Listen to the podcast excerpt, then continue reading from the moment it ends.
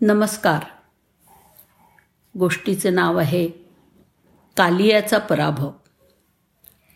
कृष्ण आणि बलराम थोडे मोठे झाले होते. ते दररोज गाई वासरांना घेऊन सवंगड्यांबरोबर रानात जात.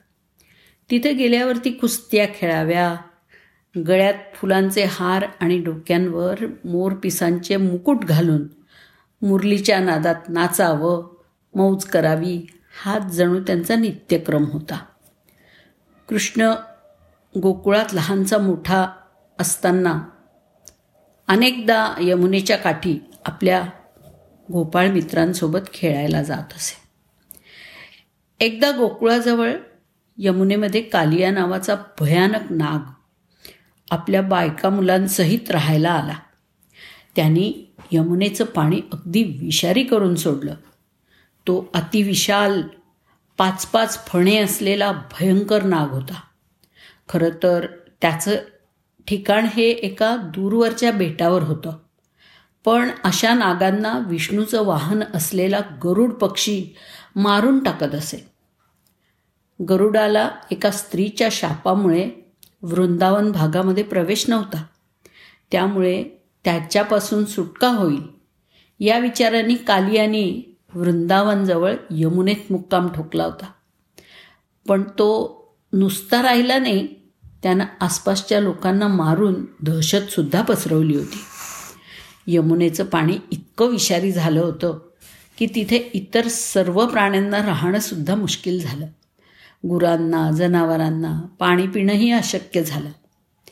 कृष्णाला आतापर्यंत मारायला अनेक दानवांनी प्रयत्न केला असल्यामुळे यशोदामाईनं त्याला यमुनेत जाऊ नकोस असं सांगितलेलं होतं.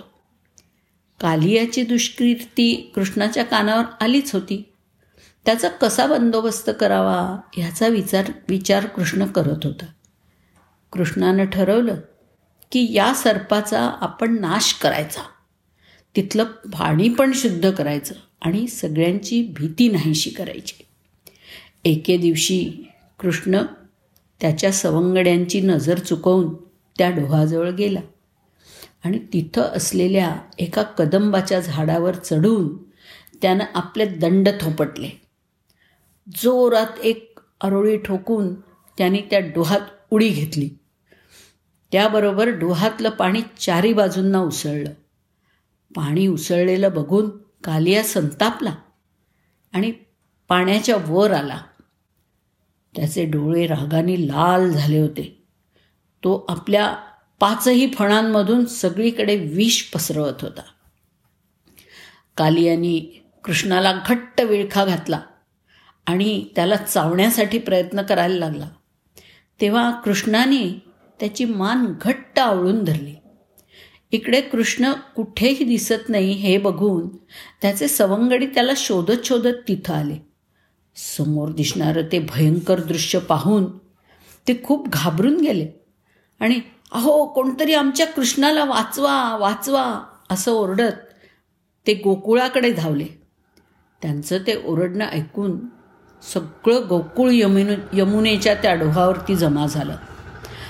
तो प्रकार पाहून सर्वजण खूपच घाबरून गेले. यशोदा तर ते बघून जोरात आक्रोश करायला लागली.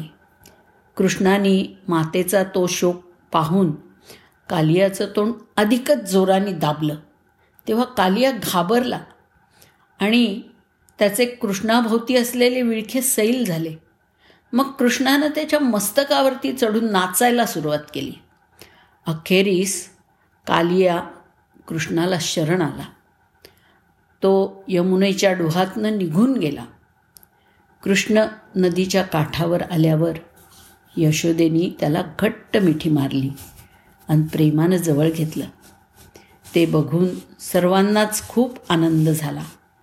नंतर सगळेजण गाणी म्हणत उत्साहाने कृष्णाला डोक्यावर घेऊन गोकुळात परत आले. धन्यवाद.